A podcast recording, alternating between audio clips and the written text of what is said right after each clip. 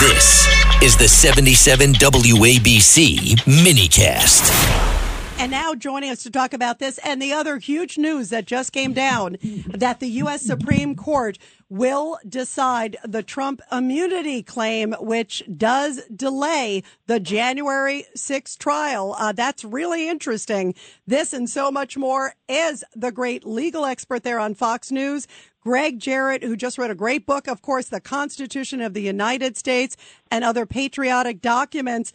Gregg Jarrett, um, I want to get to Hunter Biden in a minute and what we just heard from John. We were all listening all at the same time to him, but this news that also just broke that the Supreme Court will now hear Trump's immunity case where he said, I shouldn't be held liable for January 6th and these other things. I was the president and I should be immune. And it would set up such a dangerous standard uh, if you go after presidents, especially sitting presidents. Well, it's the right decision, and I think the the key difference from the early reluctance, I think, of the high court justices uh, to now taking the case was this immunity issue was raised also in the classified documents case against Trump in Florida. So you've got two federal court cases. And I think, uh, you know, the justice said we have to resolve this once and for all a completely different U.S. Supreme Court in the early 1980s said yes, a president does have immunity uh, from civil action, but they never decided criminal action. And so, you know, now 40 years hence, Supreme Court is, I think, forced to do the right thing. Is it's our job to decide these, you know, matters, and we're going to do it. But I, I think it does effectively not just delay the Washington, D.C. Jack Smith uh, case against Trump, but his other case in Florida against Donald Trump. Um, Gregg, let me ask you. You brought up the civil case. Where did they rule on the civil case years ago? Because that's interesting. Because you would think criminals uh, a different issue, but it could also be a precedent. Yeah, it was Nixon versus Fitzgerald, and it was a case in which uh, you know an individual had sued uh, Richard Nixon uh, based on you know alleged damages. He asserted uh, this was after he left office. He asserted uh, presidential immunity, and the Supreme Court said, "Yeah, you do have, as long as your actions are within the outer perimeter of the duties of a uh, president of the United States."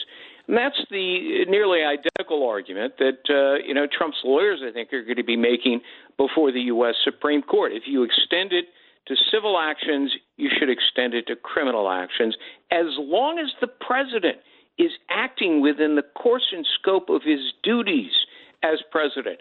And uh, Trump has a very good argument that that's what he was doing. He thought laws were being broken con, uh, relevant to the election.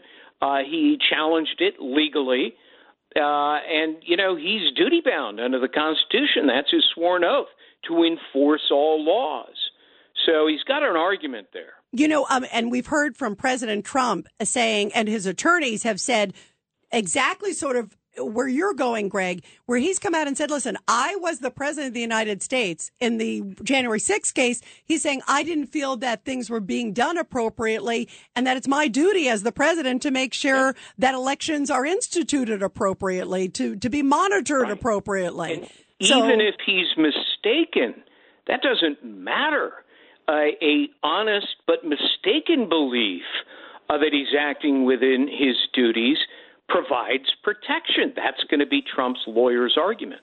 So, uh, Gre- uh, Gregg, uh, we've got a question from Judge Weinberg here. Gregg, I think you have it exactly right. I agree with everything you said. And what I'm concerned about is a decision the other way penalizes and threatens every other president of the United States against an, a collateral attack after he's left office or she's left office. That's a very, very big problem in terms of functioning of the White House and the presidency. Yeah, how is another president? That's a great point, right. Judge. Because how's another president going to be able to function if they're going to be worried about a lawsuit every time if they're acting in their duties, Gregg? Well, Judge, as usual, you are right on the point. Oh, it Gregg, don't say that. We got to deal with them in the studio as big head when you compliment them. It has an immense chilling effect on future presidents are, is every decision that a future president make uh, makes going to have to be run by a team of White House lawyers? Uh, then we, nothing would ever happen. Yeah, yeah you couldn't function. Exactly. Yes. You know, a president is a unique position as chief executive uh, commander of our forces, and you know he has to make decisions um, based on what he thinks is in the best interests of the United States. But if he has to worry about uh, you know being criminally accused by his political adversaries again, that's a tremendous negative chilling effect. Um, so we're just getting word now, Gregg. Um, you may be learning this as we are that the Supreme Court is going to be hearing these arguments during the week of April 22nd.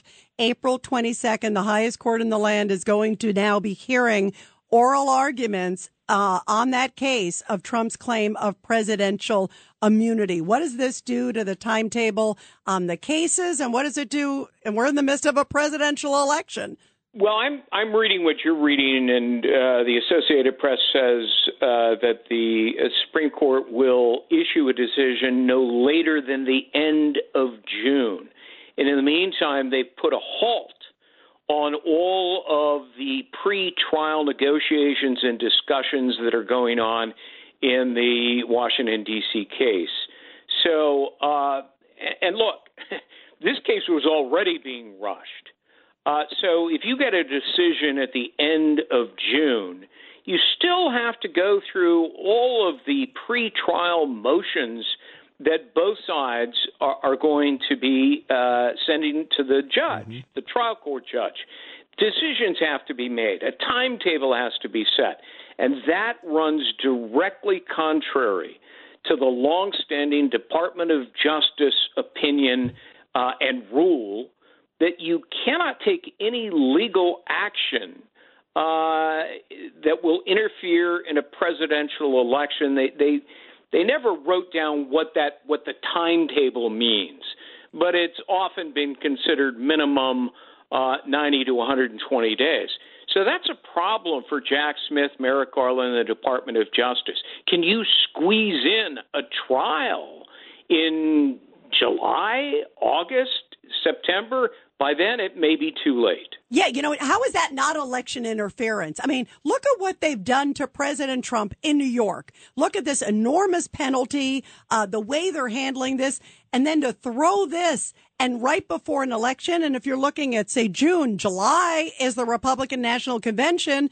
I mean, we're already in the throes of yeah. the election. How is this not election? This seems so un American, Gregg. The, the judge would know this better than me, but I don't see any way to fast track this with a decision by SCOTUS at the end of June. I, I, I don't think it can be done with all the pretrial motions exactly. that are going to be made. Gregg, that's exactly right. Because remember, you're talking about two cases. You're talking about the documents case and you're talking about the January 6th case.